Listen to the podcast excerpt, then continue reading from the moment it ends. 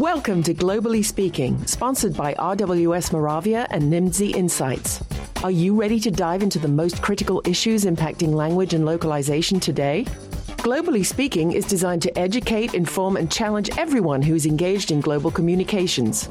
Your hosts for Globally Speaking are Renato Beninato and Michael Stevens. Learn more by visiting our website at www.globallyspeakingradio.com. And now, here are Michael and Renato. I'm Renato Beninato. And I'm Michael Stevens. Today, and Globally Speaking, we have a guest that is going to tell us some of his experience in digital marketing, an area that has expanded a lot for localization companies. It's usually an activity that is requested to translators, and very often they don't know what to do, right, Michael? Exactly. And our guest experience is in helping campaigns successfully go global we cover some of the really basic questions like is this content better created locally? Can agencies actually do this, along with sort of future thinking and where this space is headed? So let our guest introduce himself. I'm Ed Hartigan. I'm Digital Marketing and Media Services Director at RWS Moravia. And I kind of oversee all of our marketing and digital practices that we've added to our localization services over the last few years. So, really trying to help brands unpick some of the complexities around digital channels and how to take their content and be successful in global markets and help them understand the tactics and the nuances that maybe work in their home market, but then need to be adapted and applied to make it successful and make it relevant and useful to their customers in those individual locales. This is one of those type of services usually done in country. And uh, some people struggle with the idea that it works at scale, that you can localize SEO campaigns or digital marketing campaigns. Why is that that perception? And can you effectively do that? There's a couple of things. I think a lot of brands and marketers and the localization teams or whoever's kind of in charge of making that content work, they're kind of aware, I think, that customers want experiences and want the content relevant and in context and certainly in the right language, but then also creatively it, it looks correct and you're speaking the language yeah, linguistically and creatively. Some of them are struggling to unlock the budgets for that, um, even though they know it's something that they do want to do. They're not maybe bringing budgets together from various departments to do that. And the other one, there might be a bit of a case of, say, we've done a lot of keyword research in for SEO. We understand how our customers search for us in our home markets. I saw this firsthand when I was working at agencies who were managing these campaigns for brands. We'd have it brilliantly done in London or in in New York or wherever we were doing it, and then we had to do it in France, and a shout would go around the office of, "Is anyone French? Can you just come and translate these keywords?" And it, it just very rarely works because when you actually drill into the data, you see how differently people use search engines, and they'll use slang, and they'll use different phrases, and they'll use hybrid terms with English and their local language in there. So, yeah, it's a few things. I think it's quite difficult and quite expensive to do it well in each market. And I think there is this perception that just translation works. And, and in some cases it does, but from experience, I think largely it doesn't. And then some people think just translation works in the regions, but you're also seeing that marketers aren't equipped with the resources to get it done the time being able to execute at scale and the tools that are necessary to do that the processes you introduced me to that cmo council where they said like less than 5% of marketing budgets go yeah. towards creative adaptation and cross-cultural localization right. exactly even though they know they've got to do it they're not investing in it and i'm not quite sure what the answer is to that um, I guess, I guess you know money's it is slightly tight, and there's an overspend maybe on the home markets, and, I, have seen that in, in, certainly in the UK and, and the US, and those are you know big big markets for a lot of brands, and that could even be another reason to invest the time. If you found yourself in 30 markets, it's difficult to then treat them all equal. So understanding where to spend your time and where to localize, where you really need to make sure it, it's completely contextually relevant. So give me a, a sense of what types of uh, output do you use? When you talk about digital marketing, it seems to be a very broad categorization. SEO is obvious, banner ads would be another category. What other types of digital marketing a company needs to localize? If you're selling stuff, you want to try and reach as many people as you can. I think search and social media are the two that they're going to that's where the eyeballs are that's where the reach is that's where people spend their time. And there's obviously a, you know a, a, bunch of different social channels that'll work and they're different in some markets as well. So it's and not just the the organic posting in those channels brands have really got to spend money on the advertising products to reach their audience even if they've organically grown to millions of fans or followers. You've now got to kind of pay to actually reach them. So I think those two from a kind of performance perspective. Some of the apps, the ones that are doing this well, I think have understood that it's got to be relevant and useful for the customer. If we wanted an example of who's doing this brilliantly, I think, or one of the ones who've, who've really understood what digital transformation means is probably Nike, who've eh, got a whole digital division which is driving a huge amount of their revenue globally. And it's and a lot of it I think has come from within. They've kind of empowered their staff to be creative as possible. They've got really nice kind of in-store experiences. Yeah, I think they're focusing on what the customer really wants and helping them design their own sneakers. And there's a sneakers app, for example. And I think they haven't just built stuff for the sake of it. They've really understood what's going to be fun and what's going to get the customers playing with their products more, and yeah. then in, you, in, the same way buying them. Have you seen the sneaker drop app that yeah. Nike has? Yeah, where right. it gives a picture of a location. Yeah. Yeah, and yeah, the crowd has to find that location and then find the area where this uh, limited edition or early release shoe is being dropped. Dropped a little treasure and when hunt. They yeah, take yeah they take the picture of that location. It's AR where and they can see the thing and it gives them access to early release shoes and there end up being these crowds running around cities looking for these areas where the sneaker drops it's an app that translates into a social phenomenon. One of the interesting things about Nike that fascinates me is that uh, they don't think in terms of countries only or languages only. They think in terms of cities. There is a, a market for London, there is a market for Tokyo, there is a market for Sao Paulo, there is a market for San Francisco that is different from the market for New York.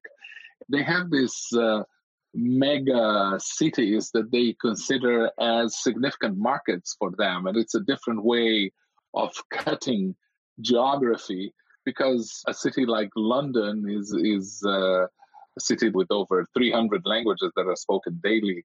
And Nike has a whole strategy just for that city. With a lot of the targeting options that you've got, certainly within the, the social media ad platforms and Google and, and, and, Microsoft and the search products, they understand exactly where these people are and they can serve ads based on the city location or even areas of the city locations. And there's areas of London that would see themselves as very different. And I think they can just serve hundreds and hundreds of different experiences to people in different locations. Yes, so it's possible with all of these tools now. And I think a lot of it comes down to Nike actually just seem to be one of the brands that care enough to be doing this and have invested in it. And I think those are the ones that will win out those are the smart ones that uh, know what they want, know what they need to do, and buy the services in a very structured way. People like me who have no idea on how to do digital marketing, what do I need to know? How do I need to think about it? I don't think it's much different from marketing that we've always done. You've got to understand your market. You've got to understand your customers. You've got to understand what motivates them. And so the planning side of it used to be always be the case when our channels were, you know, were TV and print and cinema. There was a lot of planning going into because the, the, the main hook of that was going to be creative. And I think that may have been lost a bit over time with all of the capabilities of, of digital and the targeting capabilities and knowing that you can reach people, you know, in a really personal way. I think there's more sort of a customization thing rather than a than personalization. And I think not really treating digital as this kind of silver bullet that's going to solve everyone's problems. I think if you plan these content campaigns or marketing campaigns, whatever they might be, in the way that you know a good marketer or a good advertiser always did, you'll see which digital channels are most popular for your customer or are most popular in those markets and fit well with your brand or your product. Then you won't be too far away from the right answer. I think it's quite easy to get shiny object syndrome where there's so many different options. And I've seen other brands that are totally reducing their TV spends, for example, to, and investing it purely into digital. And I haven't seen that being wildly successful. What is a typical mistake that a uh, company would make when localizing uh, this digital experience?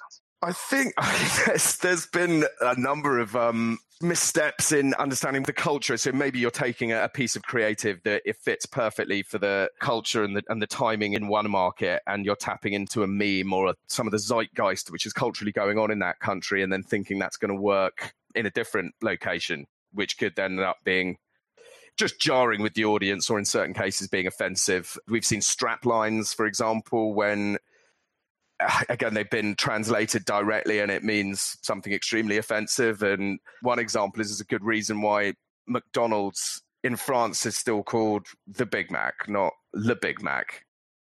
Because that, I mean, that translates as big pimp into French. So that was a time when you didn't need to transcreate and didn't need to localize. So I think again, there's but there's times when knowing when not to do it is also important. Imagine I am a translator th- that doesn't make me necessarily good digital marketer. What is the profile of a good uh, digital marketing localizer? being a good translator and a linguist would be one of the skill sets, I think, for being a good international marketer. Just taking your SEO example, there's a lot of decent tools to help you plan and see what keywords are performing well or what, what are getting the highest searches in each market. So I think it's understanding what tools are at your disposal having a good understanding of culture, a good understanding of language, a good understanding of what resonates with people, um, an element of creativity as well, I think is important.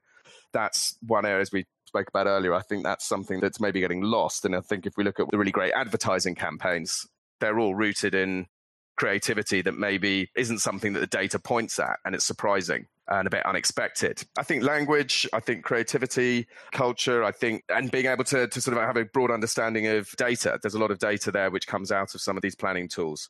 So I think if you can do it, or you've got some some data analysts in your teams, then a combination of those is a pretty decent marketing skill set. You mentioned the element of memes and things like that, trying to uh, convert something that doesn't exist in a different culture into something that is searchable. I can see the challenge there. Um, so, technology products in Germany, for example, when they're searching for technology products, they're using hybrids of, of English and German all the time. And so, a simple translation of that would just look very, very weird from a German perspective. And they don't search using the sharp S, which is grammatically and linguistically correct in German. They'll use double S on the keyboard. So, there's little nuances like that that yeah, a German living abroad may know and should know, but I think the longer that you're out of your home country, it does help to get the quality control and the sense checking done in that market by someone who's actually there, not just speaks the language. Ed, what is the growth area within search right now?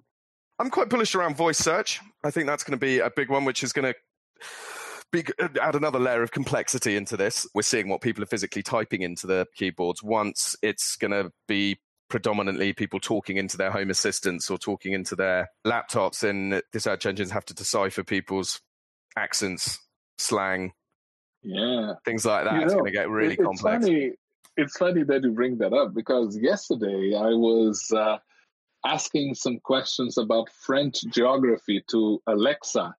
My Alexa is set up in English, and I want to ask questions about uh, population in French speaking countries and things like that. And then you say the name of a city with a French accent and it won't recognize it. That's absolutely a, a multilingual search challenge that we're going to have.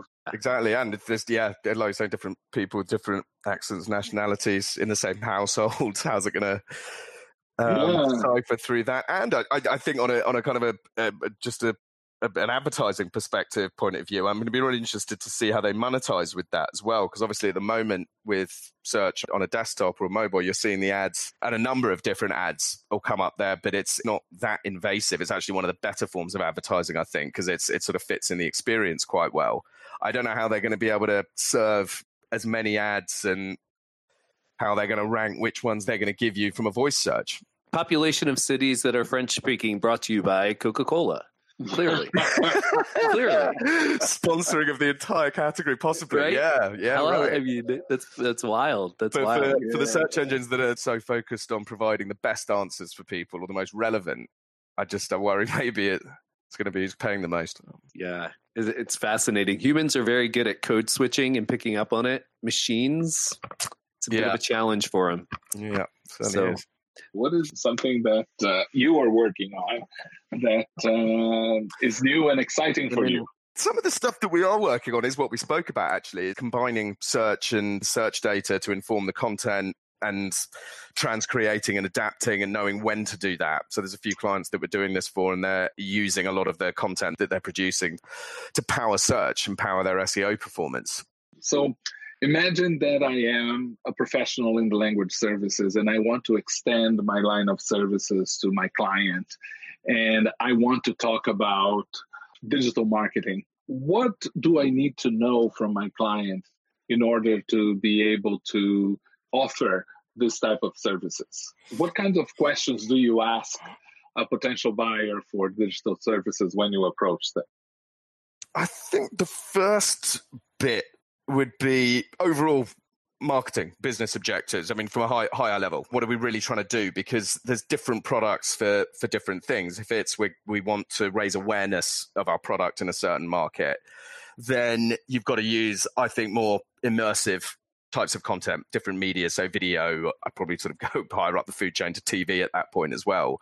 Are we just trying to sell loads and loads of products in a certain market, I think probably direct response and retargeting through social media. That would, be another one. Is it we want to know which markets we should be even entering? Then there's a whole analysis and research piece based on competitor analysis and even how much it's going to cost to, to break into those markets because there's various tools within search that will show you how much the people bit winning on those keywords at the moment how much roughly they're spending to be the top search result so you can say, right, we desperately want to be into this market and we're, we're selling cheap holidays or something. Well, that's going to cost us a fortune to get in there. But Mhm. if that is the market, that your product's going to resonate well with those customers, maybe that's worth it. So I think it's those kind of high level business decisions. I hope you know localization get their seat at the table with that as well because it's got a huge, huge part in it. And I think the successful digital marketing campaigns I'm seeing uh, since I've, I've been here that if you localize it properly, it performs better. Are you aware of any markets where transcreation and recreation is better than localization, or other markets where localization works totally fine? Do you have any experience or any data related to that? Yeah, we did a test ages ago where we were testing out WeChat. We kind of isolated it to that platform because that had the most users at the time. It still does. I think we tried tr- three things actually machine translation and then taking content and just adapting it. Then someone in China recreating from scratch. And the posts that were created from scratch in the market performed a lot better, but cost a lot more. It's just whether people can afford to do that in each market. So again, I think it's about you pick your battles to begin with. One of the things I heard from you is that digital marketing allows you to experiment a lot more than traditional campaigns. You, Yeah. you can get data back, you can adjust, people can move more quickly. Pull Um, it down. It's harder to pull a TV ad. Right. It's hard to pull a TV ad after you've invested all of this in some type of print advertising. You just hope it's perfect. Whereas a lot of people within digital are constantly experimenting and optimizing. But you saw last year when Pepsi had to pull that ad with Kendall Jenner in it, Right. where when they were kind of riffing on Black Lives Matter. It was the protest. Right, exactly. And then she comes out with a can of Pepsi and disperses the crowd, and everyone's happy again. And that was just a bit culturally insensitive. And that was in the US. They should have known that. You know, sometimes, and it's, I don't know, I don't think anyone does this stuff deliberately. It's just, and you can see how it does fall through the net sometimes, it, unless Yeah. you've got a few checks and balances on it, especially if it's an in house creative team that comes up with these things. They're so into their brand that I think they don't think, well, how would that play out in Germany or in Russia or in the Middle East or whatever it may be? We need to bring back the old I'd like to teach the world to sing campaign. There we go. No, that just works everywhere, doesn't it? It Yeah. does.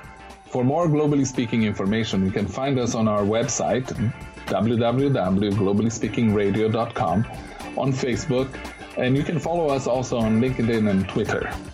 If you like this episode, please think of one friend who might enjoy it and encourage them to subscribe as well. Thank you for listening to Globally Speaking, sponsored by RWS Moravia and Nimdzi Insights. You can subscribe to Globally Speaking on iTunes or any number of podcast portals. Check out our other episodes on globallyspeakingradio.com, where you can find transcripts from every show. We'd like to hear your comments, suggestions, and feedback. So please visit us online at www.globallyspeakingradio.com.